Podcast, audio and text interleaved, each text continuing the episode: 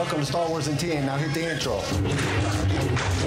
What will you have? You are now tuned in to a Star Wars show, so just sit back and ready to flow. Clear your mind of what you know, and let the force be the course of where we go. As we take this journey far, far away, now let's hear what Darth Vader has to say. We would be honored if you would join us.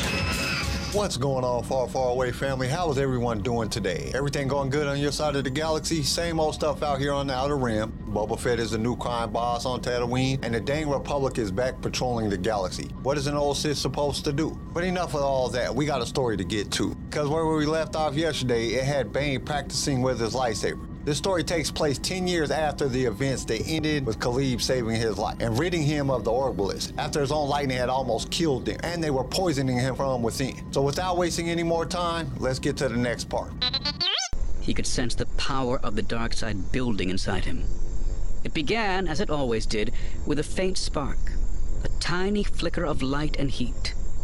Muscles tense and coiled in anticipation, he fed the spark, fueling it with his own passion letting his anger and fury transform the flame into an inferno waiting to be unleashed. As the first fat drop splattered onto the patio stones around him, Bane exploded into action. Abandoning the overpowering style of Djem So, he shifted to the quicker sequences of Soresu, his lightsaber tracing tight circles above his head in a series of movements designed to intercept enemy blaster bolts. The wind rose to a howling gale, and the scattered drops quickly became a downpour. His body and mind united as one. He channeled the infinite power of the Force against the driving rain. Tiny clouds of hissing steam formed as his blade picked off the descending drops while Bane twisted, twirled, and contorted his body to evade those few that managed to slip through his defenses. For the next ten minutes, he battled the pelting storm, reveling in the power of the dark side. And then, as suddenly as it had begun, the tempest was gone. The dark clouds scurrying away on the breeze. Breathing hard, Bane extinguished his lightsaber. His skin was sheened in sweat, but not a single drop of rain had touched his bare flesh. Sudden storms were an almost nightly occurrence on Ciutric, particularly here in the lush forest on the outskirts of the capital city of Diplona. Yet this minor inconvenience was easily tolerated when set against all the advantages the planet had to offer. Located on the outer rim, far from the seat of galactic power and far from the prying eyes of the Jedi Council, Ciutric had the good fortune to exist at the nexus of several hyperspace trading routes. Vessels stopped at the planet frequently, giving rise to a small but highly profitable industrial society centered on trading and shipping. More importantly to Bane, the constant flow of visitors from regions scattered across the galaxy gave him easy access to contacts and information, allowing him to build up a network of informants and agents that he could personally oversee.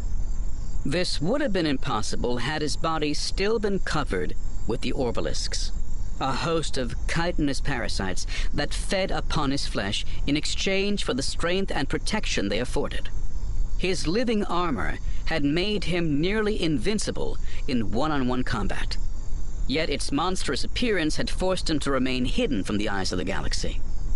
Back then, his plans to build up wealth, influence, and political power had been crippled by his physical deformity. Forced into a life of isolation, lest the Jedi become aware of his existence, he had worked only through emissaries and go-betweens. He had relied on Zannah to be his eyes and ears. All the information he received was funneled through her.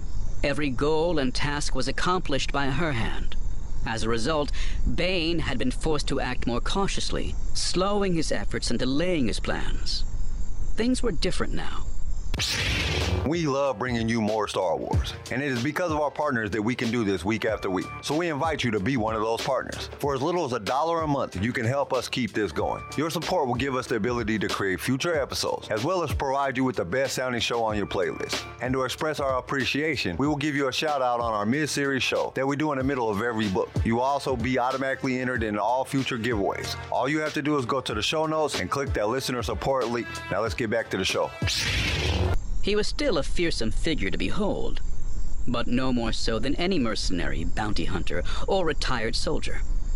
Clad in the typical garb of their adopted homeworld, He was remarkable more for his height than anything else. Noticeable, but hardly unique. He was able to mingle with the crowds, interact with those who possessed information, and forge relationships with valuable political allies. He no longer had to remain hidden, for now he was able to conceal his true self behind an assumed identity. To this end, Bane had purchased a small estate a few minutes outside Diplona, adopting the guise of siblings Sep and Alia Omek, wealthy import-export merchants. He and Zannah had carefully cultivated their new identities in the planet's influential, social, political, and economic circles. Their estate was close enough to the city to give them easy access to everything Ciutric had to offer, yet isolated enough to allow Zannah to continue her lessons in the ways of the Sith. Stagnation and complacency were the seeds that would lead to the ultimate destruction of the Jedi. As the Dark Lord, Bane had to be vigilant against allowing his own order to fall into the same trap. It was necessary not just to train his apprentice, but also to continue to increase his own skills and knowledge. A cool zephyr wafted across the courtyard, chilling Bane's sweat-soaked body. His physical training was done for the evening. Now it was time for the truly important work to begin. A few dozen strides brought him to the small annex at the rear of the estate. The door was locked, sealed by a coded security system. Punching in the digits, he gently pushed the door open and stepped into the building that served as his private library. The interior consisted of a single square room, five meters on each side, lit only by a single soft light hanging from the ceiling. The walls were lined by shelves overflowing with the scrolls, tomes, and manuscripts he had assembled over the years. The teachings of the ancient Sith. In the center of the room stood a large podium and a small pedestal. On the pedestal rested the Dark Lord's greatest treasure, his holocron. A four-sided crystal pyramid, small enough to be held in the palm. The holocron contained the sum of all Bane's knowledge and understanding. Everything he had learned about the ways of the dark side, all his teachings, all his philosophies, had been transferred into the holocron, recorded for all eternity. It was his legacy, a way to share an entire lifetime of wisdom with those who would follow him in the line of Sith Masters. The holocron would pass to Zannah on his death, providing she could one day prove herself strong enough to wrest the mantle of Dark Lord away from him. Bane was no longer certain that day would come.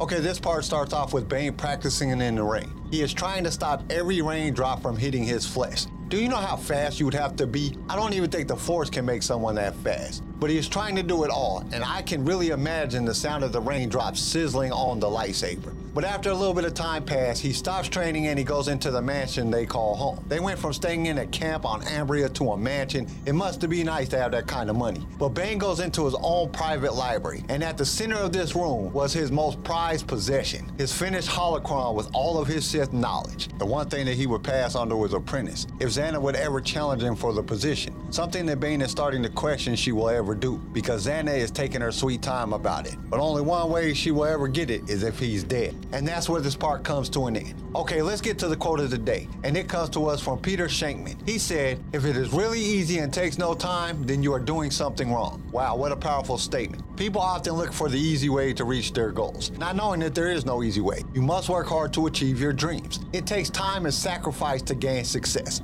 I know, I know. What about that person that posted one viral video? Statistically, you have a better chance of winning the lottery. And most often, they didn't tell you about the 10,000 videos that they made before they ever got the viral one. They still had to put in the work. So if it takes no time or effort, then it is wrong. And that's all the time that we have for today. Join us next time as we cover part three. Hope to see you there.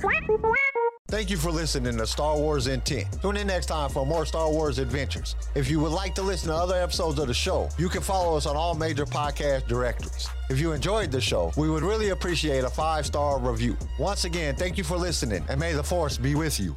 Star Wars in 10 was created by Kenai Shed and is distributed by Swaycast Network. This show was produced by Pigfilm Media, sound designed by Theodore Thompson, research by Leslie Schneider. I am your host, Kyle, and we will see you next time in a galaxy far, far away.